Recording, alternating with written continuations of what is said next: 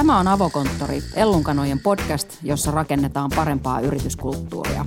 Mä olen liiketoimintajohtaja Miia Savaspuro. Ja mä oon talouden ja politiikan toimittaja Annukka Oksanen.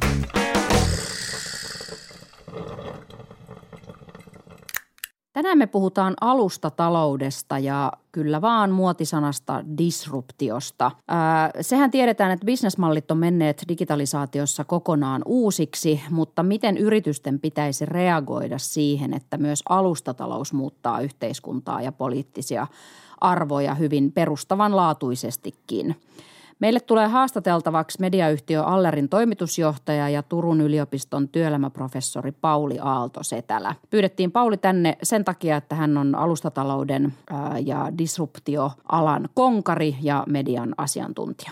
Podcastin lopussa Ellunkanojen perustaja Kirsi Piha esittelee bisneskirjoja, jotka ovat tehneet hänen vaikutuksen.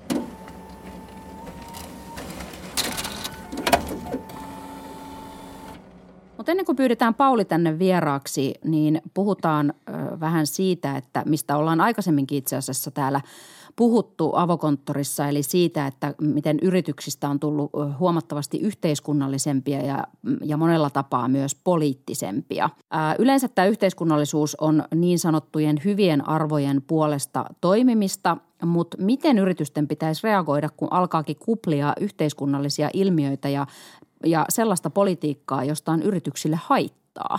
Tämä on tosi hyvä kysymys. Mä oon miettinyt tätä tosi paljon sen jälkeen, kun kävin tammikuun alussa Kööpenhaminassa kuuntelemassa toimittajatutkija Ann Applebaumia. Hän veti mielenkiintoisia linjoja siitä, että miten tämä nykyinen nationalismi-aalto, johon kuuluu fake news ja populismi, että miten ne vaikuttaa bisnekseen nykyään jo aika suoraan monessa Euroopan maassa. Ja kansainvälisellä tasolla vaikutus voi olla jopa se, että tämä koko meidän läntiseen demokratian perustuva järjestelmä murtuu. No, mutta Suomessa on perusreaktio näihin kansainvälisiin tämmöisiin ilmiöihin on aina se, varsinkin sellaisia, joita pidetään hankalina, ettei se koske Suomea, koska meitä suojelee aina milloin mikäkin oletettu erityisominaisuus.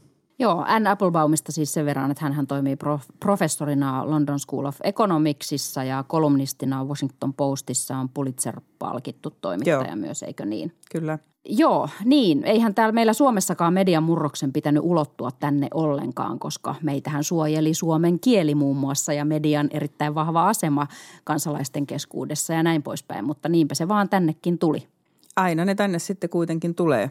Applebaumin mukaan toi, tämä nouseva nationalismi ei ole mikään enää semmoinen toisaalla, toisaalla oleva möykky tai yksittäinen tapahtuma, vaan se vaikuttaa bisnekseen. Esimerkiksi niin, että kun perinteisesti kuitenkin hallituksilta poliitikko on asettanut vaikka talouskasvun aika kärkeen tavoitelistalla, niin nyt se voidaan siirtää syrjään jonkin poliittisen syyn takia, niin kuin esimerkiksi Brexitin yhteydessä kävi. Eli se menee vaurastumisen edelle. Yritykset ei tietenkään mielellään kommentoi suoraan politiikkaa muuten kuin vakiokuvia arvostellaan veroja ja muita maksuja – ja sekin on erittäin ymmärrettävä. Pitäisikö niiden kuitenkin nyt alkaa aktivoitua poliittisesti enemmän? Joo, kyllä, kyllä varmasti pitäisi ja sitä itse asiassa tapahtuukin jo paljon. Että kyllähän myös ihan tutkimuksistakin tiedetään, että kuluttajat ja muut sidosryhmät, sidosryhmät myös odottaa yrityksiltä paljon enemmän kantaa ottamista ja arvojen näyttämistä ja, ja, ja epäkohtiin puuttumista – ja, ja, ja sitä tosiaan tapahtuu,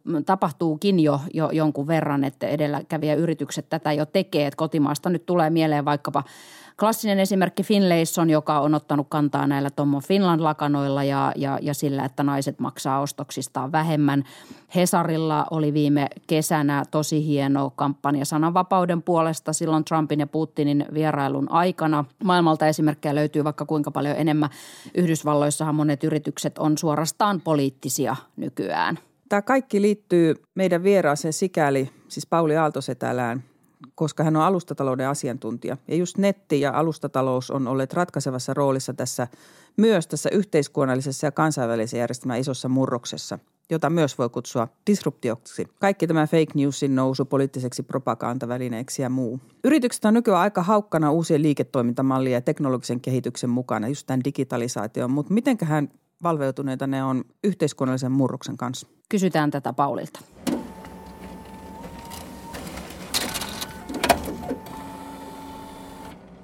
Tervetuloa Avokonttoriin, Pauli Aaltosi täällä. Kiitos. Oot media- ja markkinointiyritys Aller Suomen toimitusjohtaja, työelämäprofessori Turun yliopistossa ja digitaalisen maailman ekspertti, mutta sä oot myös disruptioveteraani, niin kuin mm-hmm. me kaikki pitkään media-alalla töitä tehneet ollaan. Se on kyllä totta. Me ollaan vähän sote-veteraaneja kaikki. tota, sä oot kirjoittanut nyt kirjankin disruptiosta, jonka nimi on Häiriöjohtaminen disruptiossa ja alustataloudessa – Ää, siinä sä mainitset tota, keskeisiksi tällaisiksi ää, johtamisen taidoiksi nykypäivänä kriittisen ajattelun, etiikan ja empatian. Jos ajatellaan niin kuin johtamisnäkökulmasta, niin kuinka hyvällä tai, tai huonolla tolalla nämä kolme asiaa sun mielestä tällä hetkellä on – Suomessa. Mm. No oliko se eilen, kun tuli joku uusi tutkimus siitä, miten niin kuin oli tutkittu eurooppalaisia valtioita, miten työntekijät on tyytymättömiä ja turhautuneita työhön ja Suomi sijoittui oikein hyvin. Meillä 90 oli turhautunut työhönsä. et, et ei me hirveän hyviä siinä taideta mm. olla työn organisoimisessa ja, mm. ja, ja tota, empatiassa. Ja se onkin sellainen ikuinen – ikiliikkuja, joita pitää koko ajan kehittää ja rakentaa. mä oon kokeillut monta eri mallia ja tuossa kirjassa kuvan niitä, jotka on onnistunut ja myöskin niitä, jotka ei ole onnistunut. se on sellainen pitkä prosessi, jota täytyy, täytyy muuttaa. Ja mä luulen, että sukupolvi toisensa jälkeen haluaa uudenlaisen mm. mallin ja uudenlaisen johtamistavan. Ja sitten vielä toimialoittain ja kokemus ja osaamispohja muuttaa sen tarpeen, että miten milloinkin kuuluu työpaikalla toimia – Mm. Ja ehkä tämä vapautusliike, mikä nyt on ollut meneillään viimeiset kymmenen vuotta siitä, että että että menestyneet yhtiöt on antanut aika paljon valtaa työntekijöille, niin se on ehkä se isoin trendi, jonka, jonka sitten tällaisia niin kuin rinnakkaisvaikutuksia on, on sitten semmoinen heitteille jättö tai mm. osaamattomuuden niin kuin kerääntyminen tai, tai tällainen niin kuin control, kontrollin puute. Et mä kävin läpi MITin tutkimuksia menestyneistä disruptioyhtiöistä, niin kaikissa niissä oli aika vahva tämmöinen hallintomalli – ja se on teillekin, kun olette journalisteja, niin kuin minäkin sielultani olen, niin, niin, niin epämiellyttävä ajatus, että joku tämmöinen governance ja hallinto tai struktuuri Kyllä. tai rakenne, mm. niin ne on, ne on niin kuin semmoisia niin kuin epämiellyttäviä äh, hyvän työn ja luovan tekemisen esteitä. Todellisuudessa niin kaikkien menestyneiden yritysten takana on erittäin vahva hyvä hallinto. Mutta se, että miten se on tehty, miten, miten se on niin kuin perusteltu, kuinka kepeä, kuinka näkymätön ja kuinka näkyvä se on, niin se riippuu tietysti paljon yhtiöistä. Mutta nämä firmat, jotka on menestynyt disruptiosta, eikä kuollut niin, että joku muu haastaa ne ja, ja tuhoaa pois, niin kuin nämä GAFA-yhtiöt on tehnyt, niin ne on hyviä johtamisessa ja ne on hyviä hallinnossa. Mainitsit termin GAFA-yhtiöt, tarkoitat sillä siis näitä maailman neljää suurinta yritystä, Google, Apple, Facebook ja, ja Amazon. Amazon. Joo. Joo.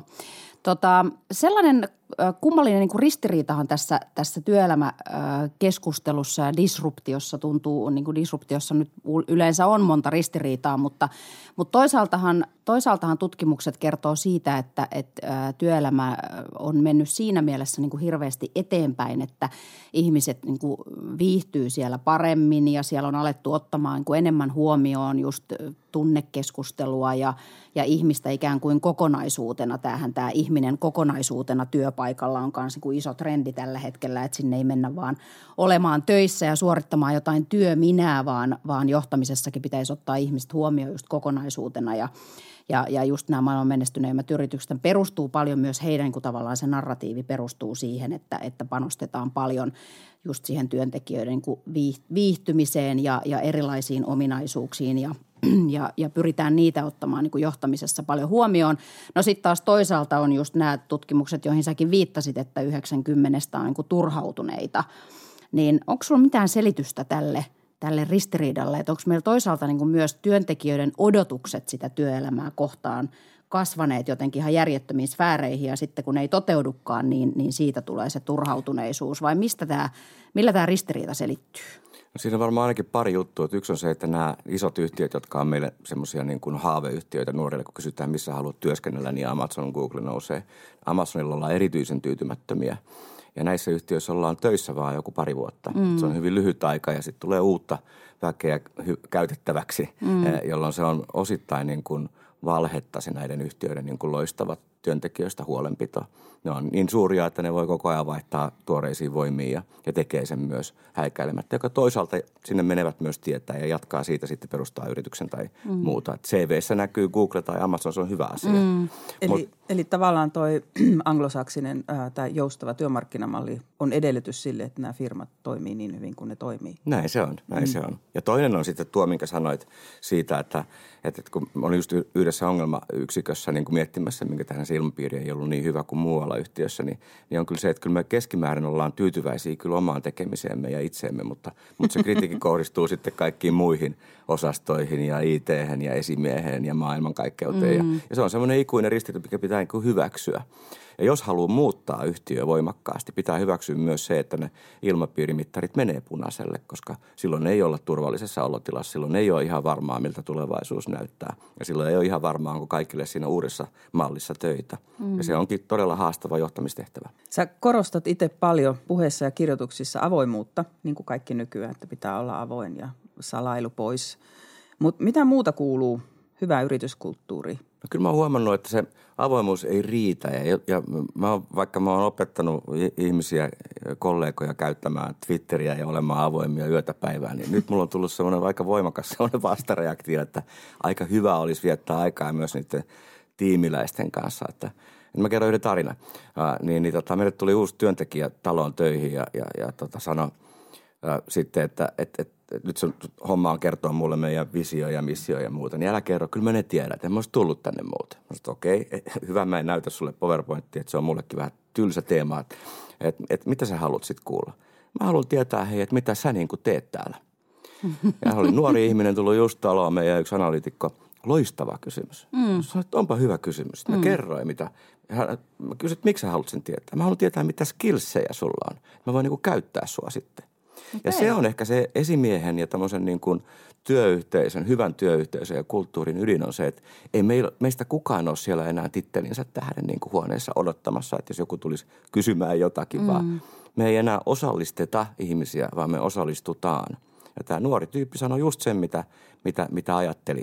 Ja tuli pyytämään maan muuta yhteen projektiin asiakkuushankkeen. Se oli tosi kiva, että et, tota, olla siinä mukana. Ja, ja mä pystyin sitten kysymään häneltä yhtä lailla. Hänellä on hieno upea titteli, niin kuin kaikilla on joka ei kerro mitään, mitä se ihminen osaa. Ja mä kysyin, mitä sä muuten teet, mitä mm. sä osaat. Ja tuli tosi hyvä dialogi ja sellaiseen mä kannustan kaikkia esimiehiä. Että kaikki, jotka kuvittelee, että se esimieshomma olisi niin kuin se oli vanhoina hyvinä aikoina niin kuin hallita ja tehdä päätöksiä – niin nyt se on, on, on tämmöistä hyvin konkreettista arkista tekemistä ja läsnäoloa. Ja siinä jos ajattelee, että se hoituu vain Twitterillä tai ilmapiiritutkimuksilla, niin, niin kusessa on. No tästä päästäänkin tähän, juuri tähän someaiheeseen. Sä, sä tota, paitsi tuossa kirjassa, niin muutenkin oot julkisesti kritisoinut muun muassa Facebookia aika voimakkaasti siitä, että... että ja mä oon radikalisoitunut. Sä oot radikalisoitunut niin. somen suhteen ja, ja myöskin poistuit Facebookista ja, ja Facebookin omistamasta Instagramista ja, ja WhatsAppista aika näyttävästi tai näyttävästi ja näyttävästi, mutta teit siitä julkisen postauksen ja siitä vissi joku lehtikin kirjoitti juttua, että Joo. Mediapomo poistui, poistui somesta. Niin, pakeni somesta pakeni, pakeni somesta, joo. Niin, niin tota, miksi sä näin teit ja, ja miksi sä halusit julistaa sen? No mä halusin muille? tehdä sen pointin selväksi, että mä oon nyt opettanut disruptio ja näiden kafayhtiöiden toimintaa ja perehtynyt niihin, niin en mä voi luottaa niihin enää mitenkään, nimenomaan Facebookiin. Mm. Niin on se jotenkin omituista, että mä sitten kuitenkin itse postailisin siellä ja rakentaisin brändiä, niin mulla mm. on paljon seuraajia kaikilla kanavilla oli. Niin, niin mulla oli vähän huono omatunto, että näyttääkö se siltä, että mä en niin kuin ole kiinnostunut. Mika Panssar haastoi mua siinä, että, niin kuin, että kamaan, että sä et halua tietää, mitä kansa ajattelee. En mä tiedä, mitä kansa ajattelee Facebook-feedin perusteella. Mm. Algoritmi määrittelee, mitä mä näen mm. ja mitä musta nähdään. Ei silloin mitään tekemistä niin kuin tällaisen niin kuin ymmärryksen mm. kanssa.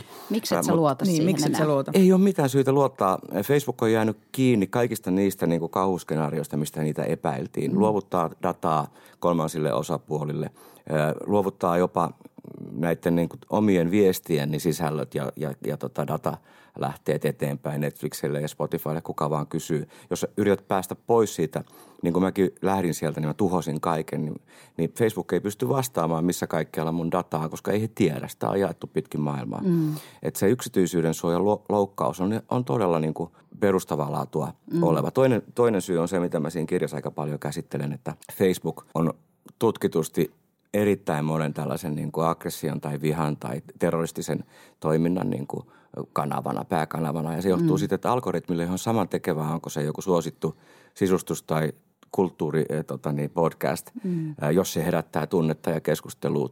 Ja samalla, samanlaiset argumentit toimii ja samanlainen algoritmi kiinnostuu samanlaista sisällöstä kuin natsikeskustelu mm. ja natsiryhmä aiheuttaa. Ja, ja tämän, tämä vastuun puute häiritsee mua, joten mä en niin kuin halua olla siinä mukana. Sillä ja se on niin kuin, sama juttu niin kuin ilmastonmuutoksessa, niin, niin me itse, kukaan meistä kolmesta tässä ei ole missään natsiryhmässä, eikä yllytä väkivaltaan, ei, mm. ei, ei Oulussa, ei missään – niin silloin on vaikea ymmärtää sitä kokonaisvastuuta, niin kuin ilmastonmuutoksenkin suhteen on. Ajatellaan, mm. että aina on joku, joka tekee ikään kuin pahemmin. Aina on niin kuin Kiina tai Intia tai, tai Donald Trump. Mm. Ja, ja tota, musta se on niin kuin kestämätön niin kuin loogisesti ajateltuna, vaikka palvelu on hyvä – se oli mm. mulle vahingollista tavallaan lähteä sieltä. Mm. Mutta mun pointti on se, että ihmiset kiinnittäisi huomioon, mm. että tällä hetkellä se digitaalinen vallankumous on muutaman yhtiön käsissä ja ihmiset on luovuttanut vapaaehtoisesti, ei edes niin kuin rikollisesti, vaan samalla lailla uh, useimmat ihmiset on klikannut uh, kyllä niihin kysymyksiin, olisi pitänyt sanoa ei – mm. ja luovuttanut itsestään ikuisiksi ajoiksi sellaista tietoa ja dataa, jota myydään ympäri maailmaa, mm. jolla, jolla vaihdetaan valtaa, jolla, jolla vaikutetaan vaaleihin, jolla vaikutetaan vaaleihin vielä niin, että pidetään huoli, että ihminen ei mene äänestämään lainkaan joka on niin vaikea hyväksyä vai mitä. Että, niin kuin, että, että se on, on aika, tai aikamoinen. Niin, tai aiheutetaan jopa tämmöinen kansanmurha – tilanne niin kuin Myanmarissa, niin kuin Myanmarissa jota, tai jota sitten, ihmisoikeusjärjestöt kutsuu Tai saadaan, saadaan tota valtio eroamaan EU-sta niin kuin niin. Brexitissä. Että et, et, et nämä on minusta sellaisia ongelmia, joihin varmaan löytyy ratkaisu, mutta ei löydy, jos me ummistetaan silmämme siltä, koska mm. se on koukuttavaa ja mukavaa mm. postailla ja lukea mm. kavereiden päivityksiä. No sä kuitenkin jäi Twitteriin ja LinkedIniin. Miksi et sä poistunut sitten niistä myös? No Facebook on se, joka on jäänyt näistä kiinni. Ja Twitter on ainakin tähän asti pystynyt aika puhtaasti toimimaan samoin kuin LinkedIn. Että ne ei ole jäänyt samanlaisesta niin kuin dataliiketoiminnasta, sen datan edelleen myymisestä ja niiden oikeuksien rikkomisesta kiinni, kuin Facebook Inc. on jäänyt. Mm. Et, et, tota, onneksi, koska kyllä, kyllä mä haluan käydä keskustelua eri kanavilla niin asiakkaiden kuin ihmisten kanssa, että, että pystyy Twitteriä käyttämään. Mut, mutta suhtaudun kriittisesti myös niihin, että, mm. että aina kun valta on vaan muutamalla, mm. niin kannattaa olla tosi varovainen, että onko se oikeassa käsissä ja mitä, mihin sitä valtaa käytetään.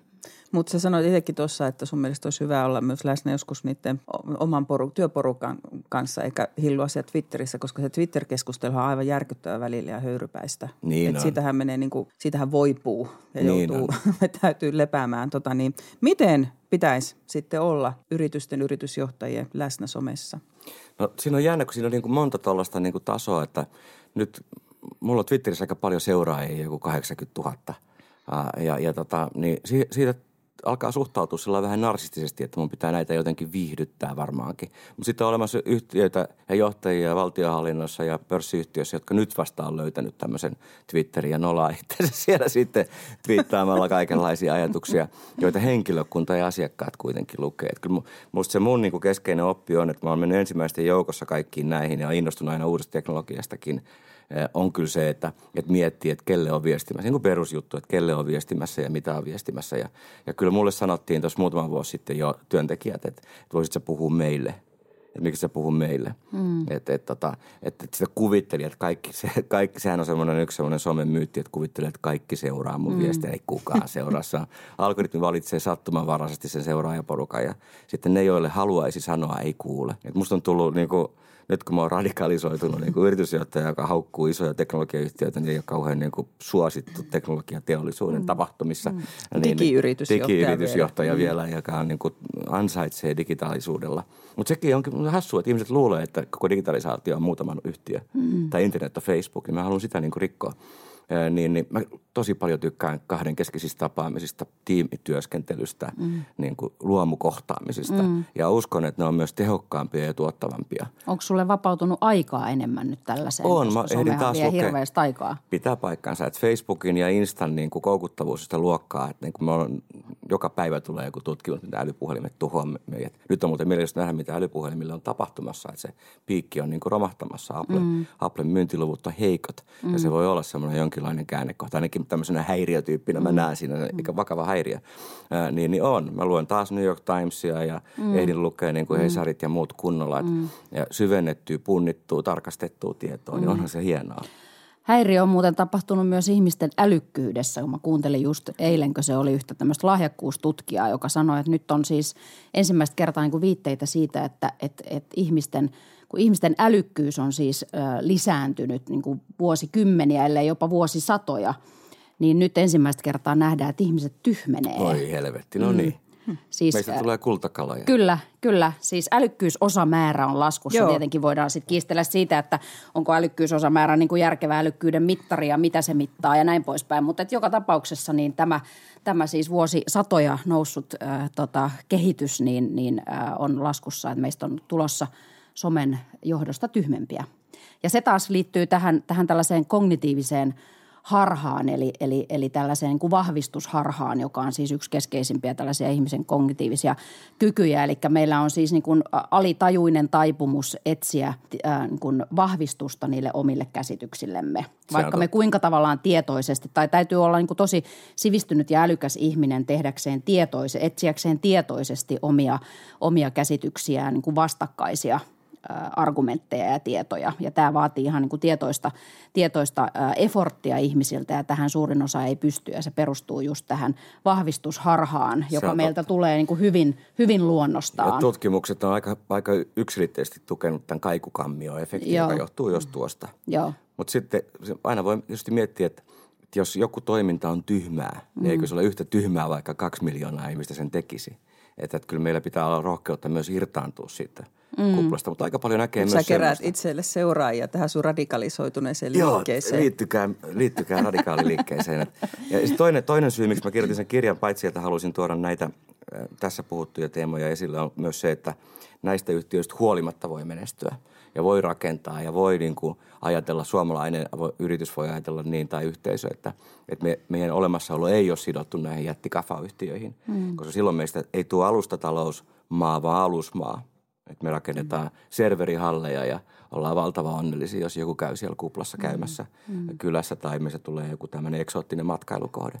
Ja silti nämä digitalisaation niin kuin työ, tota niin, niin, elementit ja työkalut, nämä aika yksinkertaisia. Ja, ja mä, mä oon tuossa paljastanut, kun mä oon ollut Google ja Facebookin erilaisissa koulutuksissa, niin mä kerron, mitkä ne on. Että otetaan ne käyttöön, perustetaan omia firmoja, haastetaan ne. Ja, ja se on niin kuin se, se mun niin kuin haave – Joo, sä listaatkin tässä, tässä näitä taitoja, jotka, jotka sun mielestä jokaisella johtajalla pitäisi olla. Näitä on viisi kappaletta, eli kriittinen ajattelu, etiikka ja empatia, siis yksi kohta. Toinen itsensä johtamisen taito, kolmas on liinin periaatteet, neljäs digitaidot ja viides on muutoksen sietokyky. Musta nämä on sellaisia, jotka ei koske pelkästään johtajia, vaan koske niin, oikeastaan koko niin kuin ihan mm, ka- kaikkia ihmisiä niin kuin tehtävästä, tehtävästä riippumatta – mikä näistä on sun mielestä, jos sun pitäisi niin kuin näistä nostaa tavallaan yksi, jota, jota perustelisit niin kuin vähän tarkemmin? Mikä näistä on sun mielestä niin kuin kaikkein keskeisin ikään kuin puute tällä hetkellä johtamisessa, jota pitäisi niin kuin sun mielestä erityisesti petrata?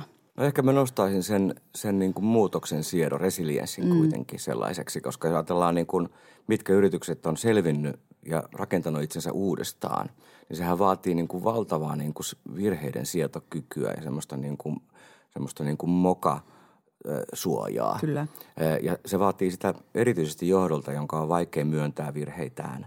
Mm-hmm. Ja nimenomaan ne täytyy myöntää, että, että, että mä tuossa kirjassakin luettelen aika monta niin kuin miljoonan mokaa, vaan siksi, että ne on osa meidän niin kuin koko yhtiön tarinaa rohkaista ihmisiä tekemään, ottamaan riskejä ja tekemään mokia – Tähän tämä meidän oma ala mediahan on legendaarisen huono tässä virheiden Eikö myöntämisessä. Eikö ookin? Joo. Että, et, niinpä se johtaa, että sitten vaihdetaan koko johto loppujen lopuksi, niin. jos, jos, ei, jos ei se johto pysty muuttumaan. Ja, ja organisaatio ei, pysty, ei voi vaatia organisaatiolta sellaista, mihin ei itse pysty.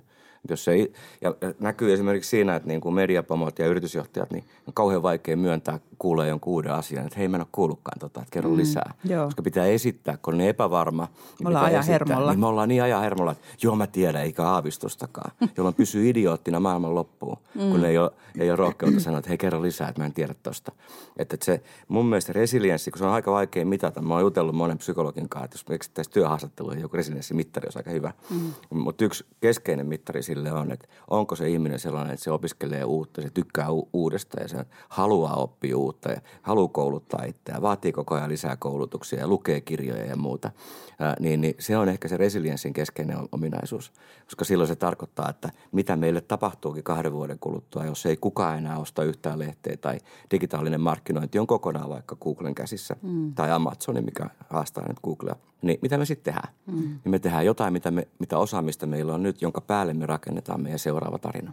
Me puhuttiin tuossa alussa Mian kanssa nationalismin noususta ja ylipäänsä yhteiskunnan pirstaloimisesta ja siitä, että maailmanjärjestys olisi menossa uusiksi. Ja tähän liittyy aika suoraan tähän, mitä säkin olet puhunut nyt Facebookista lähtemisestä ja Brexitistä ja fake newsista. Ja tota, mä oon miettinyt tätä asiaa aika paljon sen jälkeen. Mä olin kuuntelemassa tota Ann Applebaumia, joka on Pulitzer-voittaja, professori, toimittaja. Olin Kööpenhaminassa kuuntelemassa ja se maalaili semmoista – semmoista visiota nyt, että me eletään yhden aikakauden, meidän liberaalin demokratian loppua, valtakauden loppua.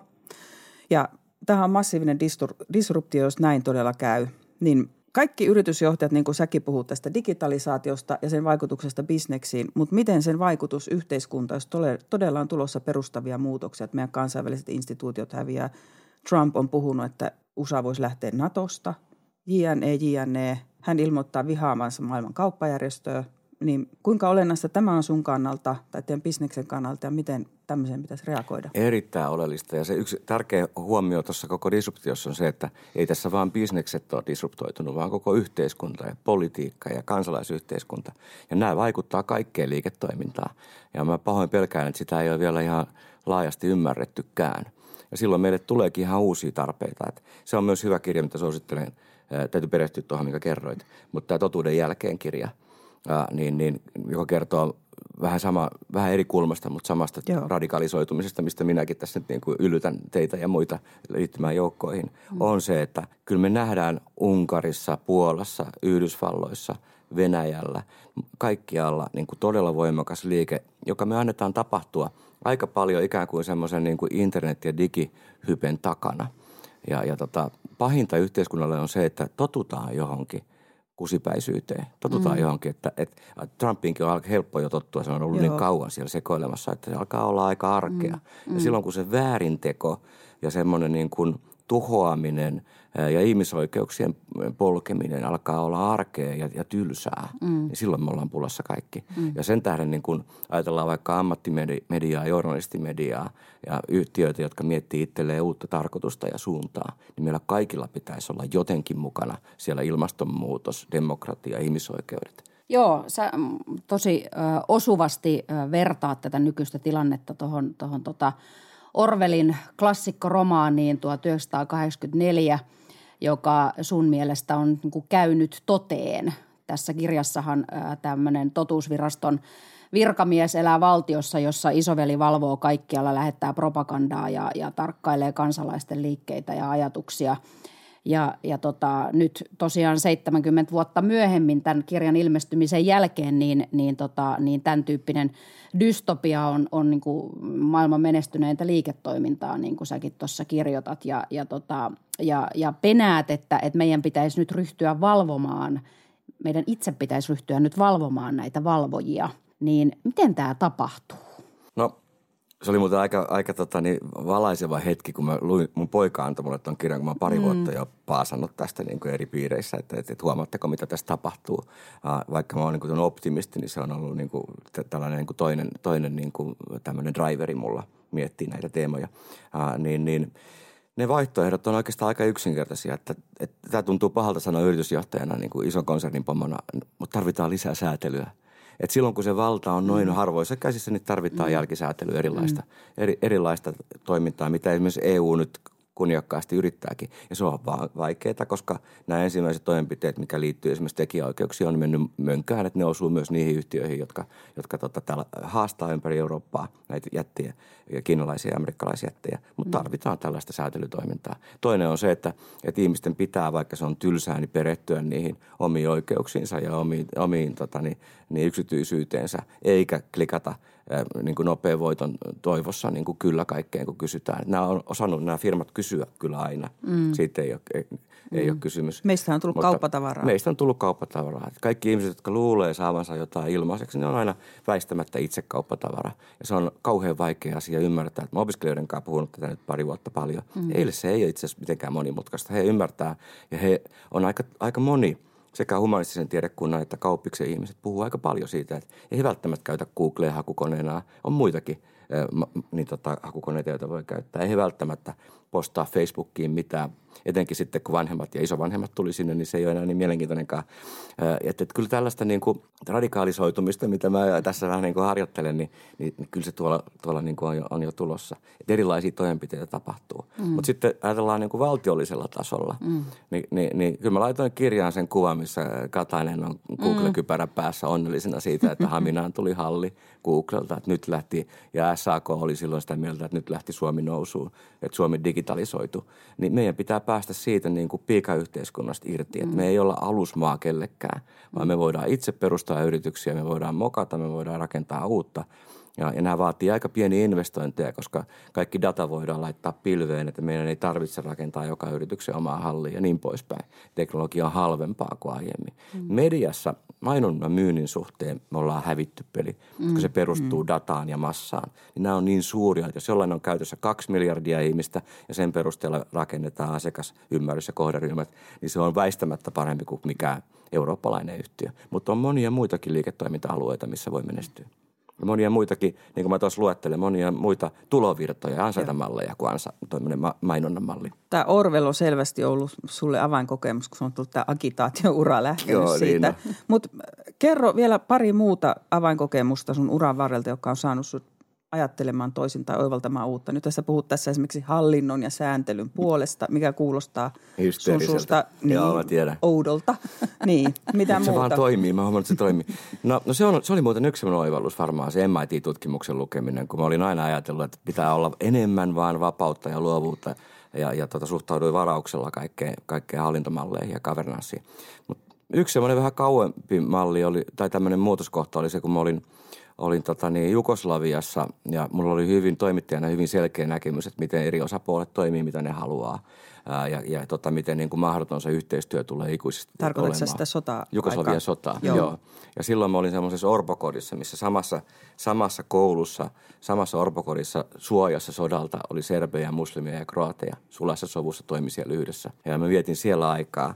Ää, niin se oli sellainen niin kuin muutos, että mä rupesin sitten – tekemään punaisristille hommia, viemään sinne rahaa ja avustuksia. Ja tajusin myös sen, että, että se kuva, minkä mä olin kirjoittanut MTV-uutisia ja, ja jonnekin muuallekin, ei ollut totta. Että se oli paljon kompleksisempi ja paljon inhimillisempi ja humaanimpi se todellisuus kuin se, minkä mä, mä tai muut journalistit pystyivät siitä välittämään. Niin se oli varmaan yksi sellainen käännekohta, joka on vaikuttanut mun valintoihin myöhemmin.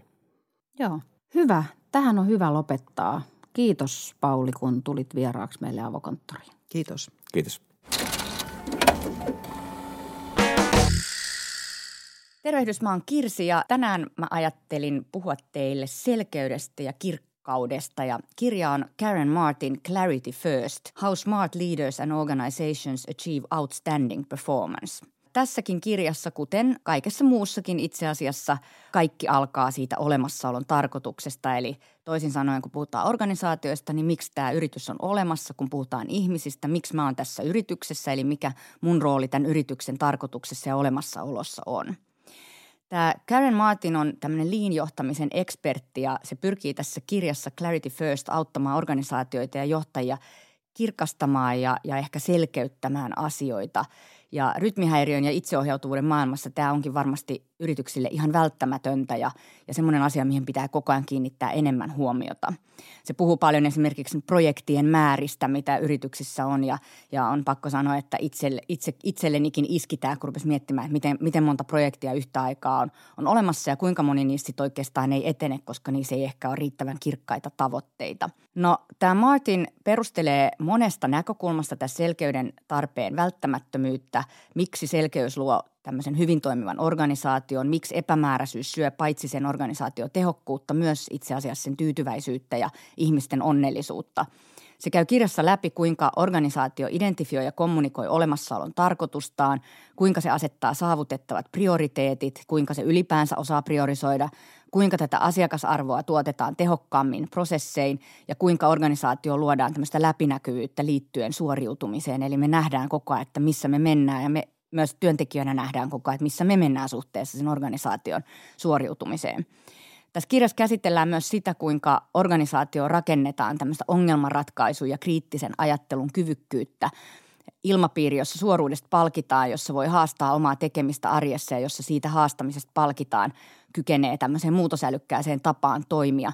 Puhe on siis siitä, mistä me on puhuttu paljon, eli konfliktoinnista ja konfliktiälystä organisaatiossa. Eli millaisilla työkaluilla organisaatiossa hellitään tätä konfliktiälyä, muutosälykkyyttä, jossa tämä koko organisaation älykkyys on valjastettu ongelmanratkaisuja ja mahdollisuuksia hakemiseen.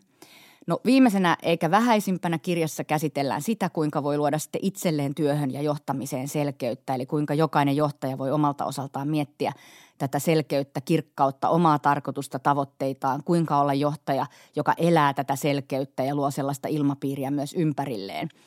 Ja tämähän kuulostaa tosi hyvältä, mutta niin kuin aika moni tietää, niin se on helpommin sanottu kuin tehty monestakin syystä. Ja se ehkä, mikä näissä tämän tyyppisissä kirjoissa, vaikka tämä on siis tosi tosi hyvä kirja ja mä suosittelen tätä kyllä, niin näissä ehkä pikkasen ärsyttämää on, on se sama asia, mikä ehkä huonossa konsultoinnissa ärsyttää, että – tosi elämässä asiat ei itse asiassa ole niin virtaviivaisia ja helppoja kuin miltä se teoria saa ne näyttämään. Ja aina ei ole mahdollista mennä all in, niin kuin tämä Martin usuttaa tähän nyt tässä tapauksessa selkeyteen. Ja, ja tota, sitten lisäksi yhtä asiaa mä ehkä vähän haluaisin tässä ajattelussa konfliktoida. Martinhan on siis tämmöinen niin kuin prosessi – hirmu, jos näin voi sanoa, eli käsittelee tosi tällä, tällaisella prosessi, niin prosessin näkökulmasta näistä, näitä asioita. Ja, ja siinä on paljon hyvääkin, mutta ehkä kuitenkin jos, vaikka mä uskon, että tämä selkeys ja tavoitteet työn tekemisessä on ihan super tärkeitä ja ne luo sitä merkitystä ja oman tarkoituksen tyydytystä, niin, niin, niin tota, tämmöinen tietty epämääräisyys on itse asiassa tätä päivää. Ja – ja se organisaatio tavallaan joutuu elämään siitä. Se on vähän niin kuin Nassim Taleb puhuu tämmöisestä, että millä tavalla me tehdään resilientti organisaatio. Ja rytmihäiriön maailmassa nämä todella selkeät toimenkuvalaatikot on kyllä tosi monella toimialalla mennyttä maailmaa. Sen sijaan organisaatioissa tulee olla sellaisia ihmisiä, jotka kykenevät ja myös haluaa monenlaisiin asioihin ja haasteisiin. Ja näiden ihmisten laittaminen johonkin tosi selkeästi mitattuun boksiin olisi kyllä virhe organisaatiolle – ja sen lisäksi pitäisi pystyä muutosälykkäästi niin joustamaan, tekee asioita tosi herkällä korvalla kuunnellen. Ja totta kai pitää osata priorisoida, pitää olla selkeänä se, miksi se yritys on olemassa ja mitä se on tekemässä ja mitä mä oon täällä tekemässä. Ja me varmaan voidaan kaikki parantaa siinä, mutta sitä joustavuutta ja sitä kautta väistämättä tämmöistä epämääräisyyttä on kyllä syytä ruveta sietämään myös paremmin, koska maailma on sellainen. Ja siihen toivoisi ehkä mieluummin keinoja ja työkaluja kuin tämmöistä tiukkaa ja vanhanaikaista prosessiajattelua. Mutta joka tapauksessa on selvää, että pyrkimys tähän selkeyteen johtaa hyviin asioihin. Tämä mm, Martin tykkää selvästi Toyotan ajattelusta ja se siteraa usein Toyotan – johtajaa Taichi Oonoa ja, ja se on ehkä tämmöistä huojentavaa ja johtajan näkökulmasta tavallaan niin kuin huojentavaa tämmöinen rempsee suhtautuminen ongelmiin. Eli, eli tämä Toyota-johtaja sanoi, että having no problems is the biggest problem of all. Eli suomeksi sanottuna, jos sulle ei tänään tunnu olevan ongelmia, niin sä et joko liiku riittävän nopeasti tai sä et ole huomannut jotain tärkeää. Eli ne ongelmat ja haasteet on itse asiassa sen muutoksen happea, mikä on hyvä huomata silloin, kun tuntuu siltä, että ei ole mitään muuta kuin ongelmia. Muutos on kuitenkin tämän rytmihäiriön maailmassa pysyvä tila ja kirkkauteen ja selkeyteen pyrkiminen ja toisaalta tämmöinen epämääräisyyden sietokyky on molemmat tämmöisiä välttämättömiä työelämätaitoja tässä maailmassa, koska tämä selkeys ei tule salamana kirkkaalta taivaalta eikä edes konsultin kalvolta, vaan se vaatii kaikkien panosta siinä organisaatiossa. Ihan pieni huomio ja ehkä tämmöinen pikku miinus. Tämän, tästä kirjasta. Mä oon aina ollut sitä mieltä, mä kuuntelin tämän kirjan siis, mä oon, ja mä oon sitä mieltä, että on jotenkin mahtavaa, jos se kirjoittaja itse lukee sen kirjan, koska tuntuu siltä, että se kirjoittaja puhuu sulle. Mutta sitten kyllä huomaa sen, että ääni ja se tapa tavallaan kertoa se kirja, niin sehän on kyllä oleellinen ja tärkeä osa sitä kokemusta. Eli kaikki äänet ei ehkä ole kyllä parhaimmillaan niin, että ne itse tavallaan lukee tämän. Mä luulen, että jos kuuntelisi tämän, tämän Karen Martinin luentoa, joka kestäisi vaikka 20 minuuttia tai tunnin, niin sen vielä kestäisi, mutta vähän kahdeksan tuntia, niin mun on pakko sanoa, että mä kyllä suosittelisin teille, että lukekaa se mieluummin kuin kuunnelkaa.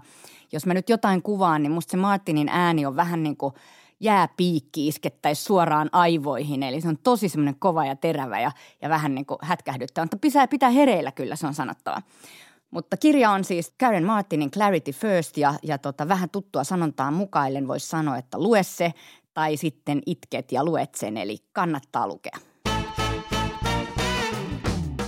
Tämä oli Avokonttori, kiitos seurasta. Ensi viikolla meidän vieraksi saapuu valaisimia valmistavan Innojokin perustaja, moneen kertaan palkittu yrittäjä Jukka Jokiniemi. Jukan kanssa puhumme työsyrjinnästä ja siitä, miksi yritykset karsastavat osatyökykyisten ihmisten palkkaamista.